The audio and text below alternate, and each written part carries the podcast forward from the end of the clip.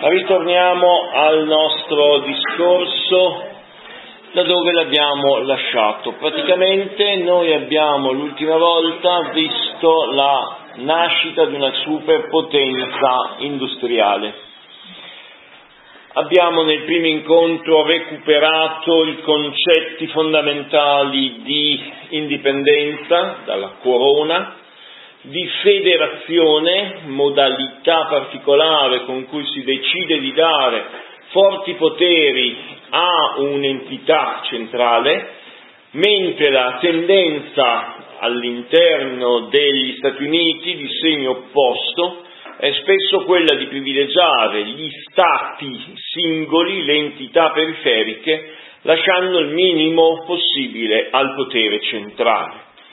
Il problema è quando questa questione del decentramento o dell'accentramento, un problema che noi conosciamo molto bene perché è lo stesso problema che in qualche modo anima o complica la vita della Unione Europea, quanto potere deve avere l'Europa, deve avere più potere, bisogna essere di nuovo sovranisti. Vedete che sono i problemi che gli Stati Uniti hanno vissuto nell'Ottocento, il problema diventa molto difficile quando eh, la questione dominante diventa quella della, ehm, eh, della politica economica comune. Il nord si industrializza, il sud ha preso un indirizzo risolutamente liberista ai fini di vendere il maggior numero possibile di eh, balle di cotone all'Inghilterra, quindi è interessata a importare liberamente i prodotti inglesi, il nord al contrario si sta industrializzando e vede nell'Inghilterra non un partner commerciale, ma un pericoloso concorrente. Ed è il problema dei dati. Insomma, vedete che tutta una serie di questioni che affrontiamo oggi eh, sono in realtà costanti di lunga durata in un eh, fenomeno come quello di un'economia che si fa sempre più globale o di una politica di stati che abbia, eh, come dire, dimensione continentale. La soluzione sudamericana fu, dopo l'indipendenza dalla Spagna, una soluzione di tanti stati uno a fianco dell'altro, Brasile, Cile, Argentina, non si riunivano mai né in una confederazione né in una federazione.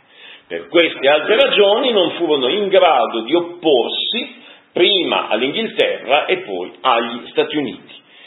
Invece gli Stati Uniti vivono la loro grave crisi di crescita al momento in cui un gruppo di stati, quelli del sud, decidono infine di andarsene. Sono gli stati del sud a economia agricola, a economia schiavista e non vogliono andarsene non tanto perché il nord vuole abolire la schiavitù. Il nord e Lincoln in particolare soprattutto vogliono l'unione della la, l'unione della nazione, vogliono mantenere unita l'unione e vogliono risolutamente che la schiavitù non si ampli ulteriormente, perché ogni Stato che in qualche modo si apre all'istituto della schiavitù è uno Stato perso dal punto di vista del libero mercato perché è qualcun altro che decide quante scarpe, quanti vestiti, che beni di consumo utilizzare, mentre il libero coltivatore o il libero cittadino sarebbe lui a decidere per se stesso e quindi in un'economia di mercato c'è molto più vantaggio ad avere la libertà rispetto a un sistema in qualche modo eh, privo di questa libertà. La guerra che scoppia nel 61 è una guerra per molti versi simile alla prima guerra mondiale, ha dimensioni continentali, le armi sono già micidiali, eh, la sanguinosità dei conflitti è formidabile, le ferrovie portano al fronte ormai centinaia di migliaia di soldati, Per cui è una guerra di dimensioni veramente enormi ed è soprattutto, concetto importantissimo, una guerra di logoramento, cioè a vincere è quella delle due parti che ha più risorse demografiche e più risorse economiche. Il Paese a questo punto completerà la sua espansione verso ovest e in verità l'esperienza eh, degli Stati Uniti è un'esperienza all'insegna di una storia fondativa violenta, cioè la violenza è parte integrante della genesi degli Stati Uniti. Più che in altri stati, forse in tutti gli stati in verità, ma nel caso degli Stati Uniti poggia sulla schiavitù, più tardi nelle terre che avevano avuto la schiavitù sul razzismo, più avanti ancora lo sarà verso i nativi e verso gli immigrati. Gli immigrati sono trattati come manodopera a basso costo, sono uno dei fattori determinanti della nascita di una potenza industriale che poggia sull'acciaio, poi sarà precocemente attenta all'energia elettrica, al, ad altre novità del, eh, della seconda rivoluzione industriale, dando vita a imperi colossali. Imperi come quello dei Rockefeller o imperi come quelli delle società che si occupano di petrolio, di zucchero, di acciaio, sono delle concentrazioni industriali spaventose, l'Europa se ne accorge tardi, ma quando poi entra in gioco la grande potenza americana, ecco che fa pesare il suo eh, baricentro a favore dei, degli uni invece che degli altri. La Germania non ha rivali in Europa, ma quando a fianco dell'Inghilterra o della Francia si schierano gli Stati Uniti, la bilancia ormai è eh, impossib- impossibile da riequilibrare per i tedeschi. Però perché la eh, si è accorta poco della nascita della, ehm, degli Stati Uniti? Per il semplice fatto che gli Stati Uniti, in parte, in parte, si sono comportati come la Cina di oggi, cioè sempre più potenti in ambito economico, ma un profilo molto molto basso a livello politico. La Cina, se ci pensate, non è presente in Iraq, in Siria, non agisce in maniera esplicita con operazioni militari paragonabili all'invasione della Corea, all'invasione dell'Iraq, della Siria o altre azioni clamorose. Quello che i cinesi sono preoccupati di fare è di arricchirsi, di conquistare nuove fette di mercato. Il potere decisionale sembra che lo deleghino ad altri, sembra che il potere decisionale sia ancora nelle mani di Putin, sia ancora nelle mani di Trump, sia ancora nelle mani di altre figure. Allo stesso modo il potere decisionale sembra ancora concentrato a Londra, a Parigi, addirittura a Vienna, a San Pietroburgo, in realtà sono gli Stati Uniti che hanno ormai il peso economico e quindi quando scenderanno in campo militare maggiore, eppure poi commettono un gesto, compiono un gesto clamoroso. Nel 1919-20 sono i grandi protagonisti delle conferenze di pace, ma poi accade una serie di eventi, uno più clamoroso dell'altro. Il presidente Wilson non vince le elezioni e conseguentemente il trattato di pace non verrà mai ratificato dalle Camere. In particolare le Camere americane non approveranno mai il progetto della Società delle Nazioni questo progetto lanciato da Wilson per costruire un nuovo ordine a livello mondiale. Per cui prevale all'interno della società americana negli anni venti quello che in gergo tecnico viene chiamato isolazionismo. Noi pensiamo agli affari nostri, noi ci curiamo di ciò che succede in America, ci disinteressiamo di ciò che accade nel resto del mondo e, ancora un parallelismo moderno, poniamo l'America al primo posto. È l'America First di Trump, che infatti vuole dismettere o ridurre drasticamente il peso degli Stati Uniti nel Medio Oriente, lasciando ad altri di occuparsi del ruolo di gendarmi di questa area che non è più tra l'altro cruciale per gli Stati Uniti oggi, perché gli Stati Uniti sono di nuovo autonomi, autosufficienti in campo energetico, quindi il petrolio possono in qualche modo disinteressarsi del petrolio medio orientale, soprattutto eh, possono poi anche eh, proporre di eh,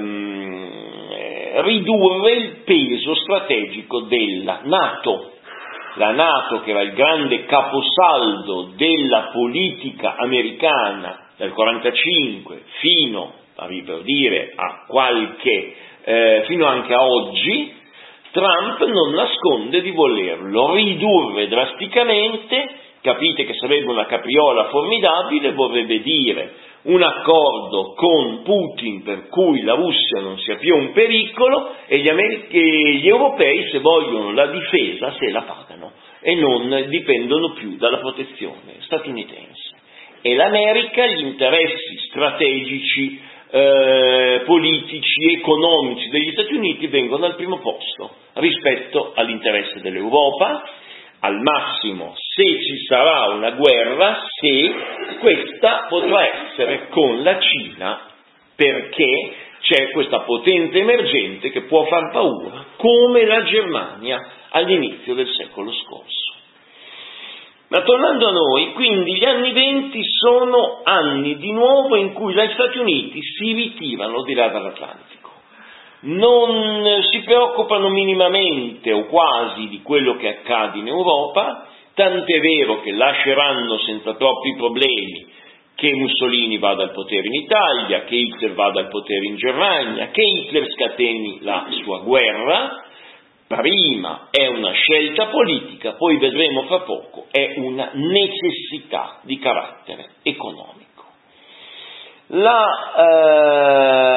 ehm, gli Stati Uniti intraprendono una politica industriale estremamente aggressiva, escono dalla prima guerra mondiale molto solidi, molto forti, economicamente prosperi e la industria americana conosce un primo formidabile boom economico si rafforza la grande innovazione tecnologica che è stata introdotta da Henry Ford nelle sue fabbriche, cioè la catena di montaggio, che abbatte i costi di produzione delle automobili e poi in prospettiva di tanti altri generi.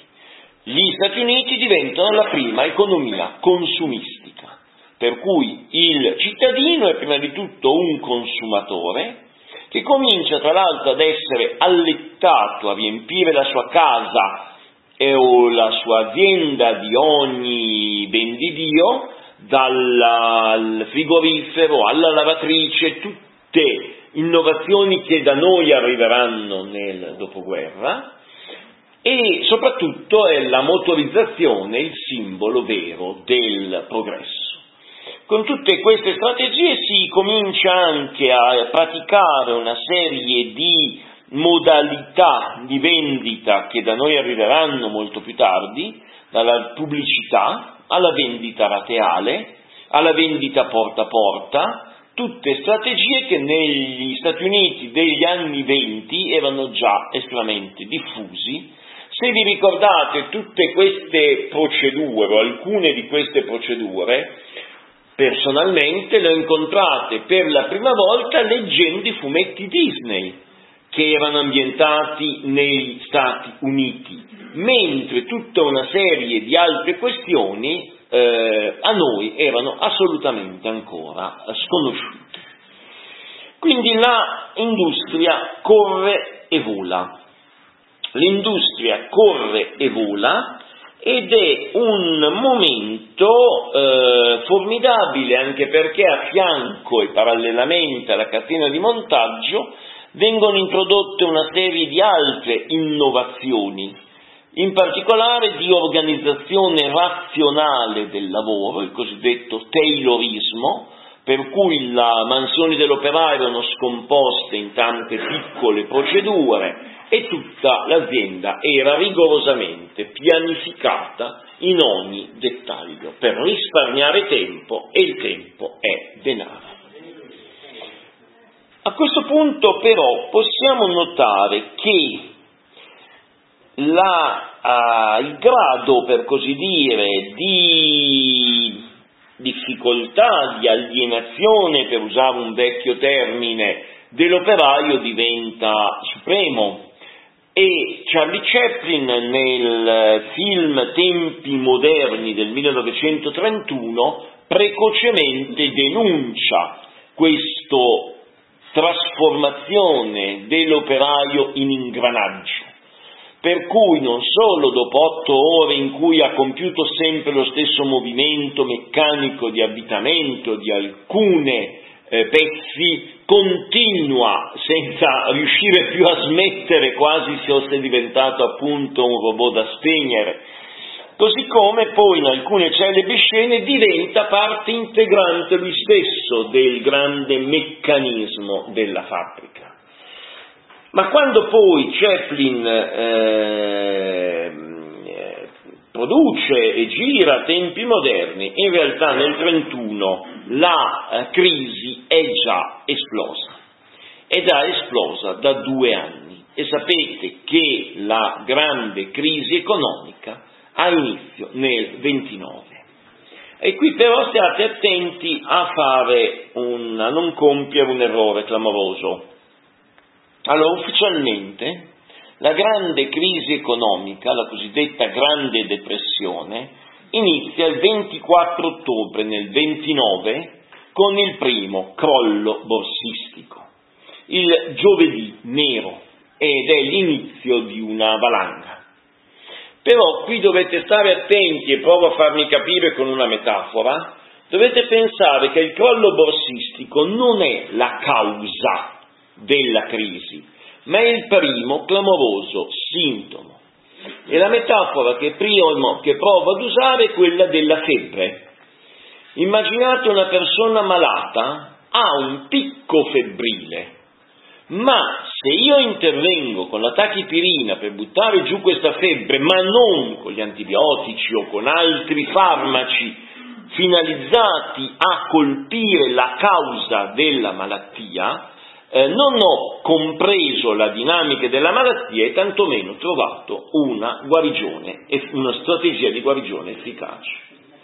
Allora dovete pensare che la causa della grande crisi è una eh, situazione di sovrapproduzione da parte dell'economia americana in un contesto in cui la grande industria è ancora è già potentissima, ma la maggioranza della popolazione, soprattutto nel centro del paese, vive ancora di, di agricoltura.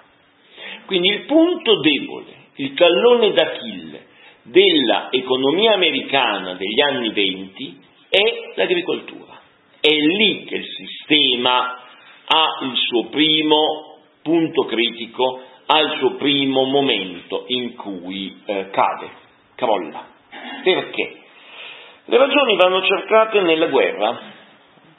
La guerra è stata per eh, l'economia europea un momento estremamente buio, estremamente grigio.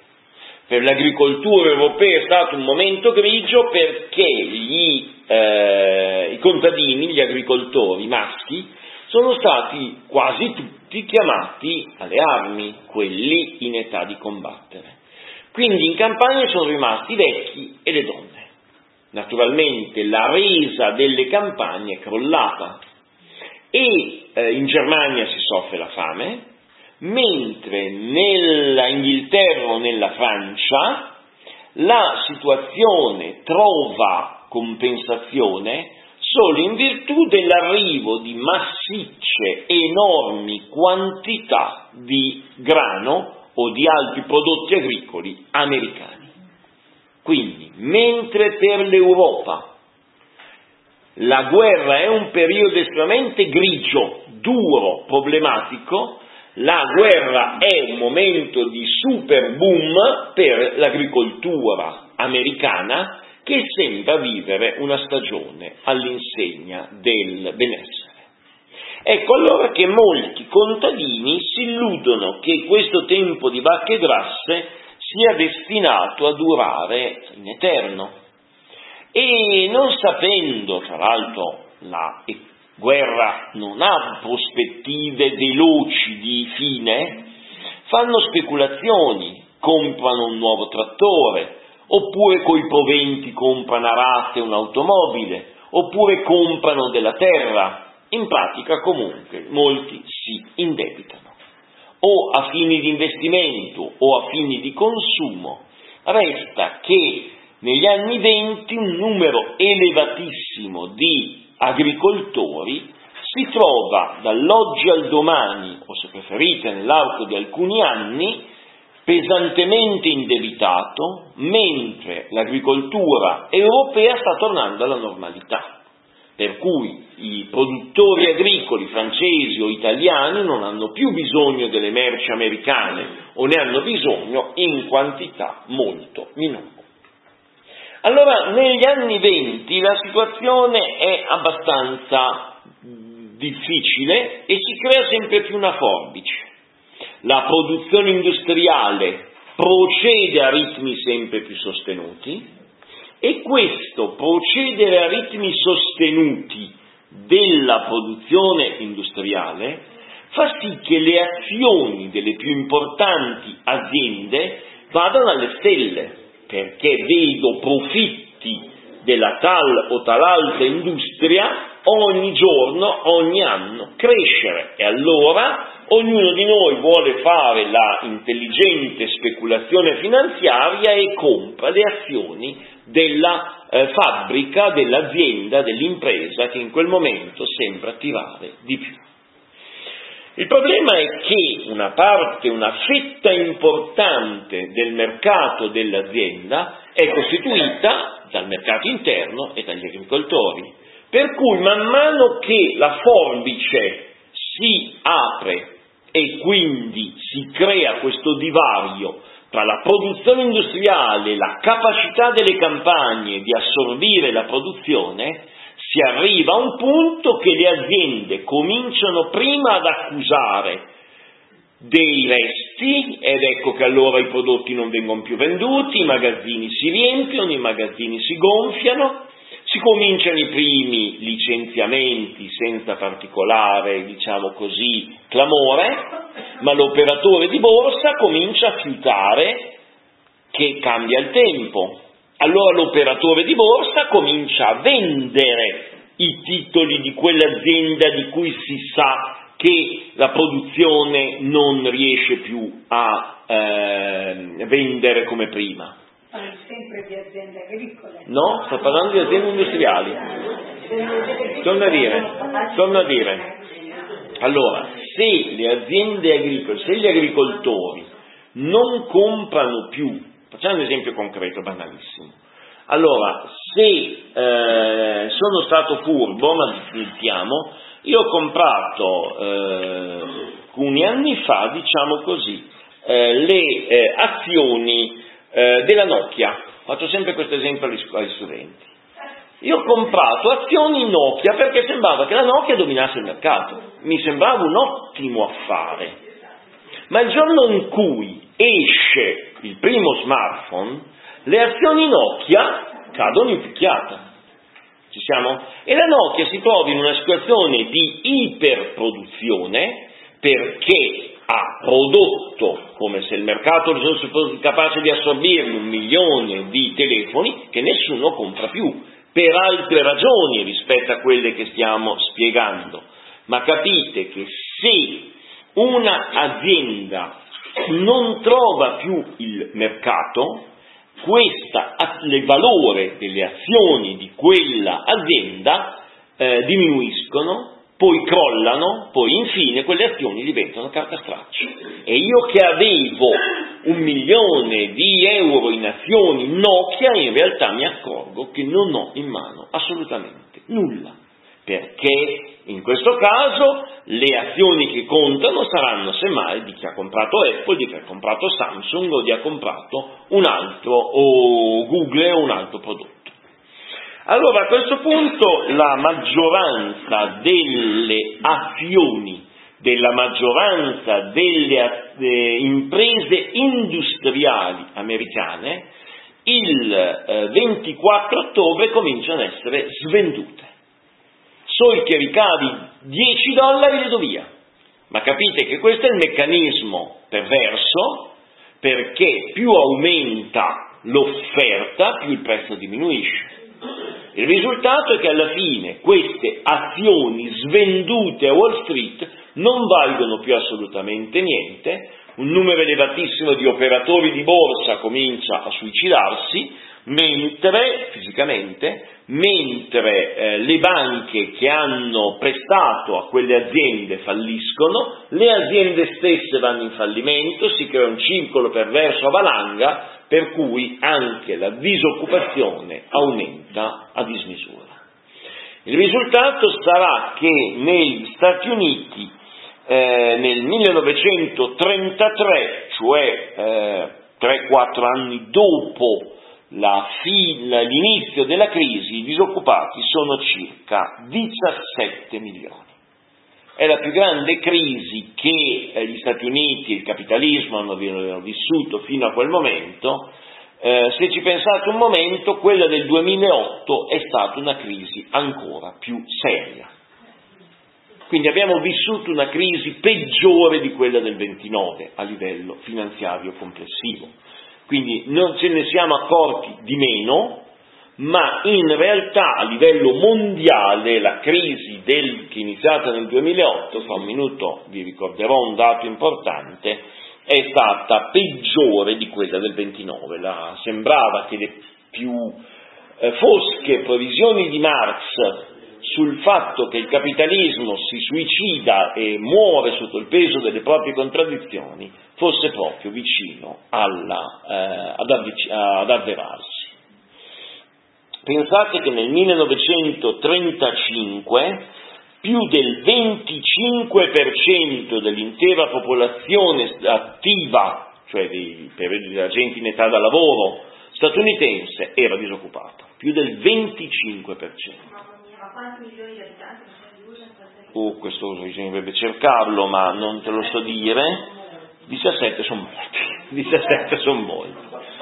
Ti posso dire che in, in, Germania, questo è il dato che ho più fresco, sono 7 milioni di disoccupati su, su 60-80 milioni di abitanti in totale e in, la gravità in proporzione della crisi tedesca che poi porta al potere Hitler è analoga.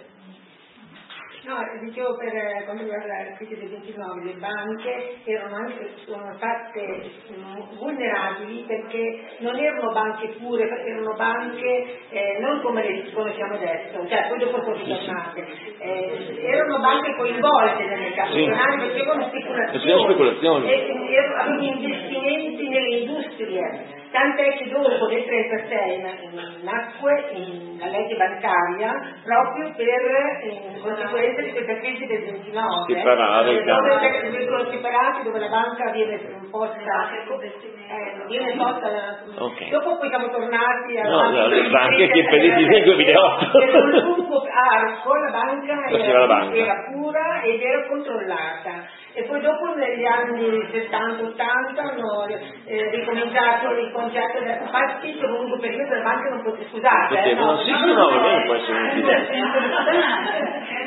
Il lungo periodo della banca era talmente un organismo puro, diciamo come istituzione, che non poteva fare neanche pubblicità, mm. non poteva esporsi Dopo, eh, invece poi pian pianino è cominciata eh, un'altra evoluzione per cui la banca si è cominciato a privilegiare il concetto dell'imprenditore anche nel sistema bancario, siamo ritornati a Benissimo. Allora, eh, quella che dici più pesante è quella dei soprai. Sì Sì, sì, sì, infatti, è lo stesso meccanismo che poi Perfetto. Allora, il presidente in carica è un repubblicano.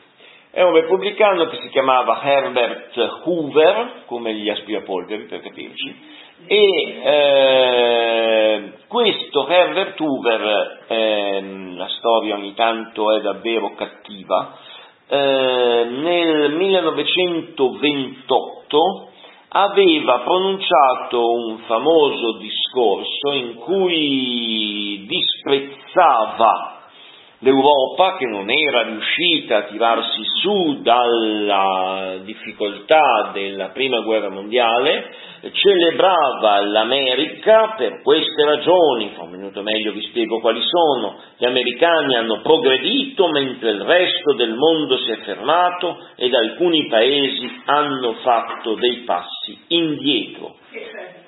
Eh, e perché sono rimasti indietro? Perché noi abbiamo tirato via lo Stato dalle dinamiche economiche.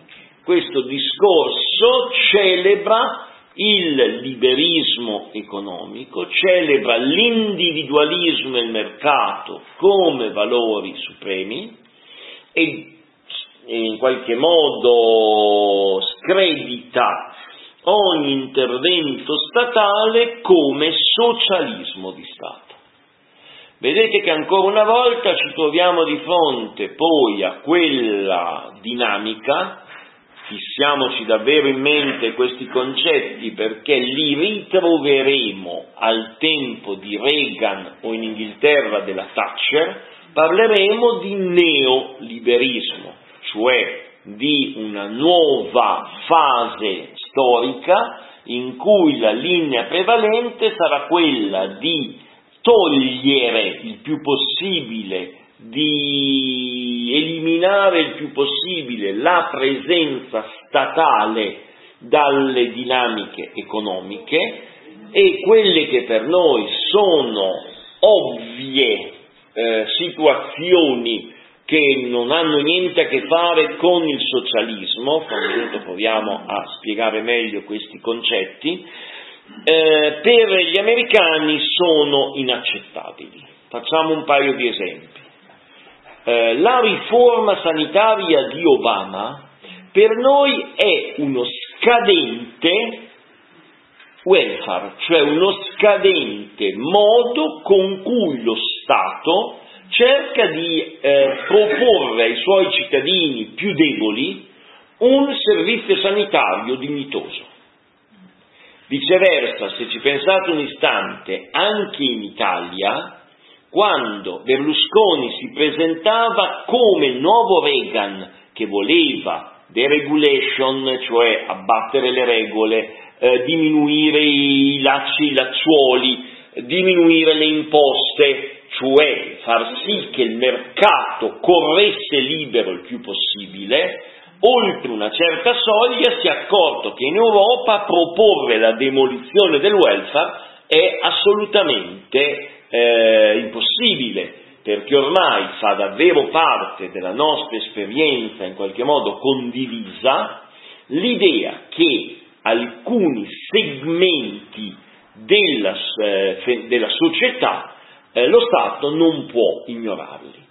Nel caso americano sapete che invece fattori, eh, segmenti molto importanti come l'istruzione o la sanità sono praticamente del tutto privati. Siamo negli anni venti e quindi lo Stato si disinteressa dei disoccupati, non ha alcuna forma di programmi di assistenza, di lenzuoli, di paracadute per i disoccupati, di cassa integrazione o qualcosa di simile, per cui questi milioni di disoccupati si trovarono in gravissima difficoltà, si trovavano in gravissima difficoltà e eh, molto spesso nelle grandi città americane eh, i sobborghi si riempirono di vere e proprie bidonville, di quartieri di baraccopoli, di quartieri improvvisati in cui andava la gente che aveva perduto la casa, perduto il lavoro, non aveva più neanche gli occhi per piangere. questi quartieri cominciavano a essere eh, chiamati Hooverville. Capite che è un clamoroso gesto, un clamoroso segnale di protesta, di disprezzo nei confronti di questa politica statale che sostanzialmente è una politica fatalistica. Eh? Una politica di fatalismo per cui lo Stato pretende e pensa che il mercato sarà in grado di rimettere da solo prima o poi in moto il meccanismo.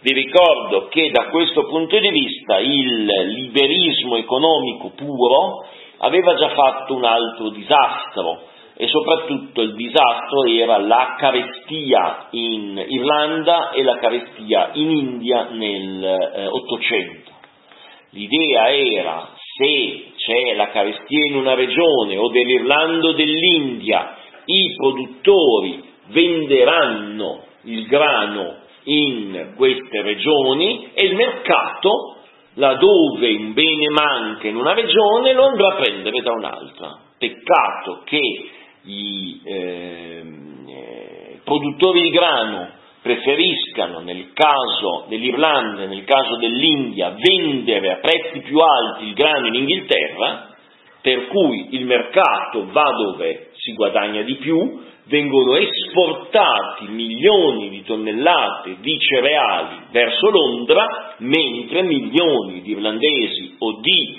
eh, indiani eh, muoiono letteralmente di fame. Negli anni 40 in Irlanda, negli anni 70 in India. Sono le eh, situazioni più clamorose che il libero mercato abbia prodotto. Allora a questo punto abbiamo un Hoover repubblicano che si candida alle elezioni del 32 ma viene clamorosamente sconfitto. Viene clamorosamente sconfitto e le elezioni vengono vinte dai democratici e dal candidato Franklin Delano Roosevelt. Precisazione numero uno. È un lontano parente di Theodore Roosevelt il presidente che aveva in qualche modo tentato di imporre la, gli Stati Uniti come grande potenza all'inizio del Novecento. Theodore Roosevelt, Franklin Delano Roosevelt, non confondiamoli, anche se in qualche modo la parentela esiste, anche se abbastanza alla lontana. Seconda eh, precisazione, qui è una precisazione più cattiva se volete. Qualche storico malizioso dice che Roosevelt oggi non avrebbe mai vinto le elezioni, per una ragione molto semplice, aveva contratto in età giovanile la poliomielite, era in sedia a rotelle. Quindi nella civiltà dell'immagine nel mondo televisivo di oggi, l'americano avrebbe visto in Roosevelt una figura malata, una figura debole di cui non fidarsi. Sapete che un uh, problema sanitario di un candidato alle elezioni in campagna elettorale fa crollare immediatamente i sondaggi. Sono tutti preoccupatissimi di monitorare la, la salute dei candidati alla presidenza o del presidente stesso perché la nazione deve essere guidata da un uomo forte, capace davvero di eh, essere sempre presente.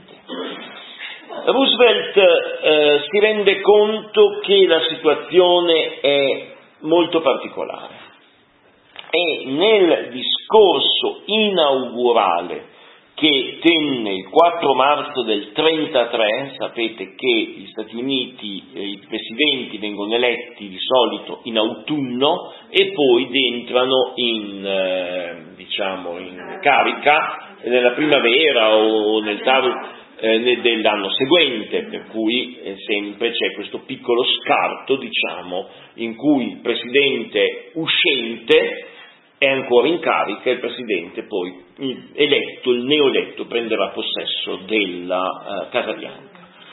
Nel discorso di insediamento del 4 marzo del 1933, quello che colpisce del discorso di Roosevelt è intanto la retorica nel senso migliore del termine, cioè questi presidenti che da Lincoln fino a Kennedy fanno tesoro dell'oratoria e fanno dei discorsi che eh, hanno davvero una loro eh, capacità persuasiva molto molto forte, utilizzando la retorica nel senso dell'arte del costruire discorsi che affonda le sue eh, radici nell'oratoria greca o latina. Ma soprattutto quello che colpisce è frequente, il frequente uso, la frequente ripetizione di metafore belliche. Cioè il ragionamento di Roosevelt è il seguente. Giustamente il stile di vita, la situazione politica, il nostro regime politico è centrato sull'individuo e non sull'onnipotenza dello Stato. Ma se ci pensate un momento, c'è una situazione di ovvia emergenza in cui il potere dello Stato è predominante ed è la guerra. La guerra la fa l'esercito dello Stato, non lo possono fare gli individui. Bene, noi siamo abituati a pensare a guerre, guerreggiate con le armi contro nemici che siano altri stati che minacciano la sicurezza nazionale statunitense, attenzione, noi siamo in guerra. Siamo in guerra contro la crisi economica, contro la disoccupazione, contro la depressione, per cui anche se apparentemente non spariamo, in realtà la situazione di emergenza che ci troviamo a fronteggiare non può più vedere lo Stato passivo.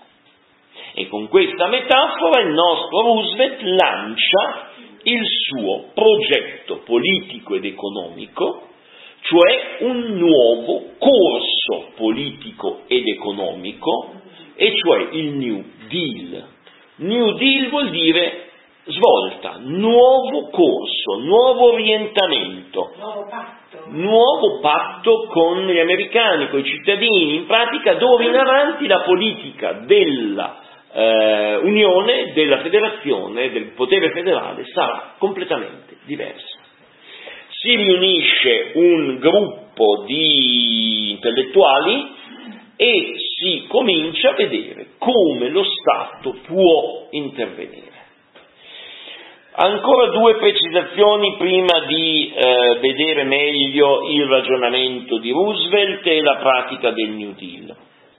La prima precisazione che possiamo fare è che eh, quasi piovesse sul bagnato, la eh, situazione degli agricoltori in alcune regioni del cuore degli Stati Uniti si aggrava anche per ragioni climatiche. Arrivano delle grandi tempeste di sabbia che seppelliscono le colture, seppelliscono le case e obbligano milioni di americani a andare, a abbandonare tutto e eh, a partire per la California. Da questo punto di vista, eh, Furore, che è il più celebre romanzo di Steinbeck, eh, insieme ad altri racconti come Uomini topi o La Valle dell'Eden, ma questo direi che socialmente parlando è quello che in qualche modo è il più tipico per tanti versi, e eh, ci fa presente questo fenomeno nel fenomeno, questa migrazione massiccia di disperati nell'ambito più vasto della Grande Depressione. Naturalmente, in molte circostanze, nella maggioranza dei casi, in California non trovano lavoro perché c'è la depressione e quindi sarà una corsa dal, verso la disperazione, la situazione sempre più grave. Eh, il ragionamento e la strategia di Roosevelt, seconda precisazione, per certi versi precede le teorie di Keynes. le anticipa, le anticipa in pratica. Keynes arriva più tardi, fa tesoro della lezione di Roosevelt per razionalizzarle e in qualche modo riorganizzarle. Allora, Keynes è probabilmente l'economista più celebre del Novecento, possiamo riferirci a lui anche se ho detto la strategia del New Deal la precede. Allora, in um, gran parte del ragionamento di eh, Keynes, e sto semplificando bruscamente, brutalmente, si riassume nel celebre paradosso. Mettete 10.000 persone a scavare un buco e eh, di fronte mettetene altri 10.000 a riempire un buco, il buco, quel medesimo buco. Ovviamente è un paradosso perché uno potrebbe dire che è un'attività assolutamente assurda e sterile, vero, ma non è più tale se quelle 20.000 persone vengono retribuite. Vengono retribuite da un soggetto esterno, ad esempio appunto lo Stato, quelle 20.000 persone, quelle centinaia, migliaia di lavoratori che grazie a un intervento esterno statale tornano ad avere un salario, avranno del denaro da spendere, questo denaro permetterà loro di comprare generi alimentari, camicie, scarpe, generi di prima necessità e quindi rimetterà in moto come una grande locomotiva, se volete, tirando il resto dell'economia eh, in direzione della ripresa economica.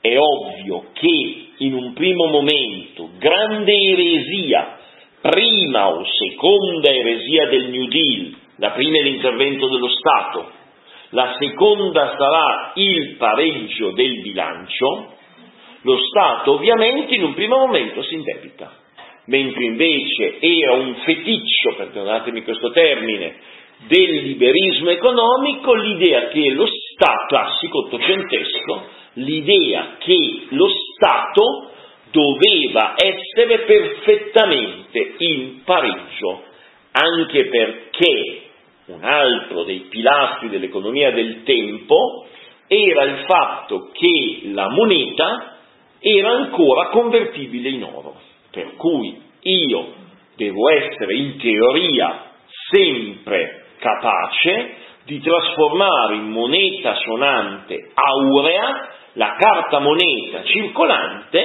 da parte usata per scopi pratici per, dai cittadini. Se lo Stato è in deficit, capite che tutto questo non può avvenire. Quindi la seconda eresia di Roosevelt fu lo Stato si indebita. Ok, si indebita, se però l'economia riparte con le nuove imposte, riuscirà a colmare questo questo deficit e anche lui a ripartire dopo questo primo sforzo finanziario, che però in un primo momento è una esposizione. Qui possiamo ricordare una cosa che a volte ci dimentichiamo, e cioè a volte ci dimentichiamo che il Terzo Reich fa una politica identica. Ovviamente la situazione è completamente diversa dal punto di vista politico, Roosevelt riesce a salvare la democrazia, anzi la rinsalda, fra un minuto preciserò meglio questo concetto. In Germania ovviamente la democrazia salta, ma l'economia tedesca viene lanciata, salvata e rilanciata dalle grandi commesse statali, cioè dal fatto che Hitler straccia il trattato di Versailles e comincia di nuovo a eh, chiedere alla troupe di produrre cannoni, di produrre carri armati o aerei da guerra e lo Stato ricomincia a essere il principale volano dell'economia. Quello che a volte ci dimentichiamo è che un Hitler che affronta la seconda guerra mondiale sull'opera della bancarotta. Cioè ci dimentichiamo a volte che la Germania quando inizia la seconda guerra mondiale, lo Stato è con l'acqua alla gola. Sogna e spera di ripagare il debito con le conquiste, con le rapine, non più con le imposte o solo con le imposte. Quindi la guerra ha anche questa funzione di politica interna per riprendere in qualche modo quello che è stato investito con una forte esposizione finanziaria. Per Hitler non era lo scopo di finanziare l'economia, era uno scopo diverso, la missione era diversa. Mm, e le due cose vanno messe insieme perché il primo problema per Hitler è riassorbire la disoccupazione, la gente l'ha votato per quello. Quindi dice, beh, visto che lo devo fare... Esatto, Hitler lo scrive nel Mein Kampf che vuole conquistare la Russia, questo lo scrive in Mein Kampf nel 24, quindi è fuori, è al di là di ogni sospetto. Però in ogni caso le modalità diciamo, di rilancio, la giustificazione per cui viene stracciato il trattato di pace è anche di carattere contingente, cioè va tutto nella stessa direzione, quindi possiamo, dobbiamo assolutamente farlo. Ecco, nel caso degli Stati Uniti dobbiamo ricordare due cose. La prima, che gli Stati Uniti in realtà escono dalla crisi solo nel 1939, quando scoppia la seconda guerra mondiale, quando le aziende americane cominciano a vendere armi all'Inghilterra. Vedete che è la guerra a far finire la crisi. Eh, finché non c'è la guerra, Roosevelt, seconda importante precisazione, usa altri strumenti il più celebre dei quali diventerà la diga sul fiume Tennessee, cioè una grande diga finalizzata a creare infrastrutture, finalizzata a valorizzare un'area depressa fino a quel momento, con un grande intervento statale, si assumono centinaia di migliaia di operai, però davvero queste operazioni del tempo di pace non sono riuscite a far uscire appieno gli Stati Uniti dalla crisi economica. La crisi si supera davvero nel 1939, poi a maggior ragione quando la, gli Stati Uniti sono coinvolti nella guerra, cioè dal 1941, col risultato che nel 1945 gli Stati Uniti saranno l'unico paese a uscire dalla guerra più ricco di quando c'è entrato, mentre tutti gli altri paesi, anche se vincitori, sono in realtà esausti. L'Inghilterra uscirà letteralmente prostrata, la Russia esce vincitrice, domina mezza Europa, ma ricordatevi che quello che i sovietici hanno patito durante la guerra è tremendo in termini di perdite materiali e di perdite umane. Parliamo di 25, forse 27 milioni di morti e devastazioni del territorio fino all'altezza della linea eh, San Pietroburgo-Mosca-Stalingrado. Eh, quindi veramente sono 800-1200 chilometri nel sud, nel punto più a lungo, cioè appunto eh, l'area di Stalingrado, tutta l'Ucraina e la Russia arrivava, meridionale arrivava a Stalingrado.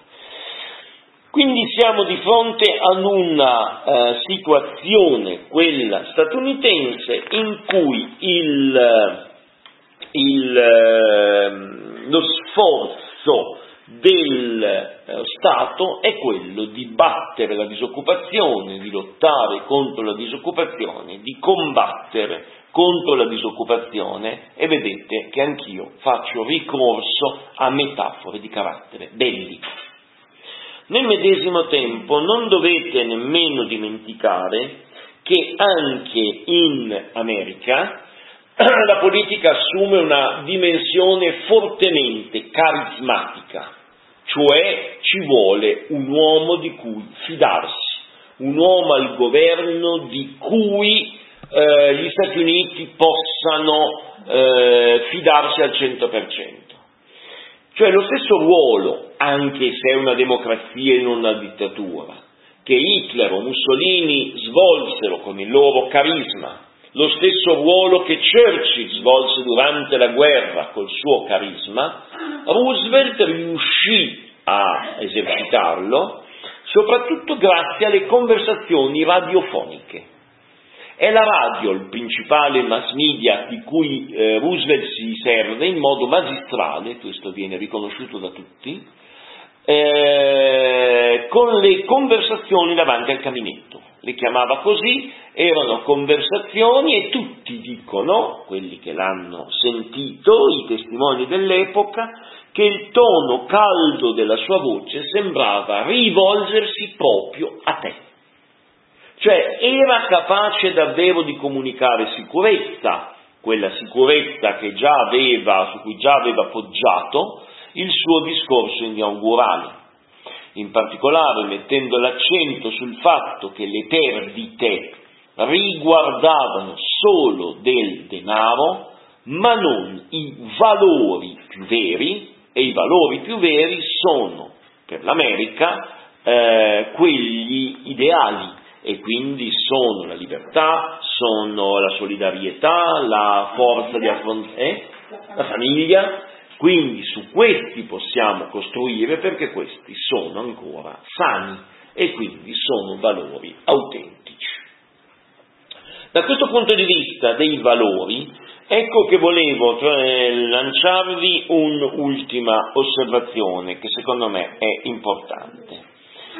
Eh, il discorso che, ehm, ah, un altro dato se volete, dunque negli anni tra il 34 e il 39 lo Stato riuscì a creare circa 2 milioni di posti di lavoro all'anno. Se però partite dal dato dei 17 milioni capite che è veramente un'impresa titanica, cioè 2 milioni sembra un numero esorbitante, se dovete però arrivare a 17 capite che è davvero una uh, corsa in salita. Nel 1939 pare che gli Stati Uniti avessero ancora 9 milioni e mezzo di disoccupati, anche questo è un numero impressionante.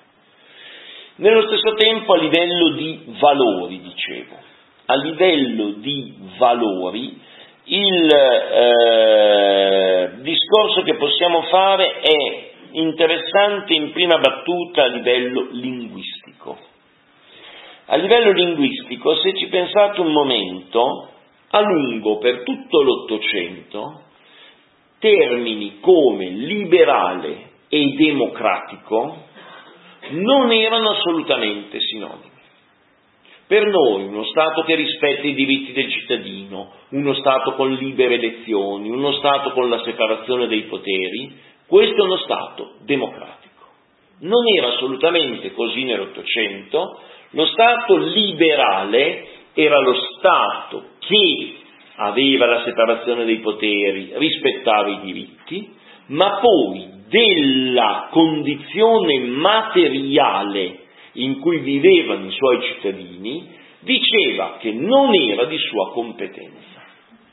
Da questo punto di vista, pensate al dopoguerra, cioè al 45, al 46-48 alla Costituzione italiana, dal punto di vista di un Hoover, il concetto di diritto al lavoro che compare nella nostra Costituzione sarebbe un concetto socialista, sarebbe un concetto inaccettabile, ma dopo la grande crisi, ecco che l'idea di un liberalismo puro che non abbia più dei valori, del, eh, che lo Stato in qualche modo rimanga solo a guardare, ma non si preoccupi della dignità della condizione di vita dei suoi cittadini, appare uno Stato freddo, glaciale, assolutamente inaccettabile. Per cui in pratica abbiamo una eh, fecondazione reciproca, abbiamo un intreccio, un incontro. Avete lo Stato liberale di matrice ottocentesca che si incontra col concetto di democrazia e dà vita a quello che sarà poi il modello italiano, tedesco, occidentale, svedese degli anni seguenti, del dopoguerra. E eh, tant'è vero, se ci pensate, che abbiamo una curiosa, eh, come chiamarla, eh, ridondanza. La curiosa ridondanza è quella che caratterizzerà i nomi ufficiali dei paesi socialisti, poiché anche i paesi capitalisti, liberali, adesso sono delle vere democrazie come le concepiamo noi, si sentirà il bisogno nei paesi socialisti di dire la nostra però è una democrazia popolare. È una ridondanza, dice la stessa cosa, che democrazia vuol dire che è il governo popolare, ma si sente il bisogno di specificare che la nostra socialista è una democrazia di tipo diversa, noi davvero abbiamo portato l'eguaglianza, mentre quella borghese è una democrazia finta, perché la differenza tra ricchi e poveri da voi è ancora clamorosa e la vostra democrazia in realtà è una democrazia fasulla. Nello stesso tempo, attenzione, per quanti limiti possa avere la democrazia post-bellica negli stati occidentali, dobbiamo pensare che è un enorme salto di qualità rispetto allo Stato liberale che sì garantiva la libertà di parola o di stampa, ma poi a livello sociale non prendeva in considerazione fenomeni come il sistema sanitario, la disoccupazione, le pensioni di vecchiaio o altro, e questi fenomeni, è curioso questo, se ci pensate, il primo paese a davvero introdurre un sistema di previdenza sociale è l'impero tedesco di Bismarck. E i liberali del tempo dicevano Ecco, vedete, lo Stato paternalistico, ma noi che siamo liberali non facciamo queste operazioni di intrusione dello Stato nella dinamica della società. Vedete come sono i paradossi dell'Ottocento, di epoche che a volte ci dimentichiamo, erano molto diverse dalle nostre, per cui avevate modelli democratici come Robespierre che però erano privi della dimensione liberale, cioè privi della possibilità di discussione, della pluralità di partiti o altro. Lo stesso Mazzini inter- insiste molto sui doveri e pochino sui diritti, tant'è che Cavour lo disprezzava profondamente per questo motivo. Vedete come sono linee parallele che poi a causa della crisi del 29 tendono a intrecciarsi e danno vita sul modello, sulla base del modello americano a quello che è la nostra realtà politica del Novecento.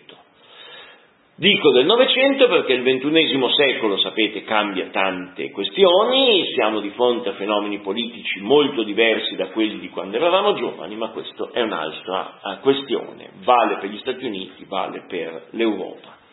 In ogni caso il ruolo del New Deal è fondamentale da tanti punti di vista e li riassumiamo in conclusione. Primo cambiamento Primo cambiamento abbiamo l'intervento dello Stato in campo economico e razionalizzato a livello teorico da Keynes eh, pochi anni dopo, questa diventerà la nuova, virgolette, ortodossia o la nuova linea dominante, anche perché nel dopoguerra sarà considerato indispensabile che lo Stato si rimbocchi le maniche, aiuti nella ricostruzione, non può stare a guardare lo Stato.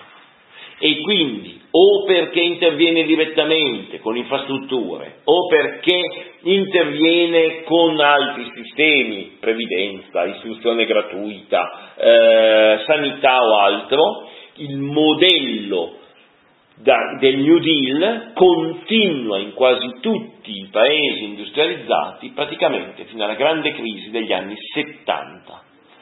Con la crisi degli anni 70 finisce quella che è stata chiamata l'età dell'oro, cioè il grande miracolo economico mondiale tra il 45 e il 73, l'esplosione dei prezzi petroliferi legati appunto alla guerra del Kippur e comunque alla decisione dei, dei, dei paesi produttori di triplicare, di aumentare a dismisura i prezzi del petrolio e comincerà quella fase in cui di nuovo gradualmente, prima in Inghilterra, poi negli Stati Uniti, poi un po' ovunque, il liberismo riprende vigore e il crollo del comunismo cosa farà? Darà di nuovo ossigeno forte al liberismo economico e alla globalizzazione fino a farlo considerare praticamente un dogma assoluto e a riportare viceversa le idee di Keynes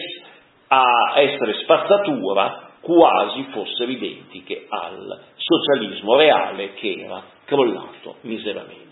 Da questo punto di vista il New Deal è davvero importante come politica economica.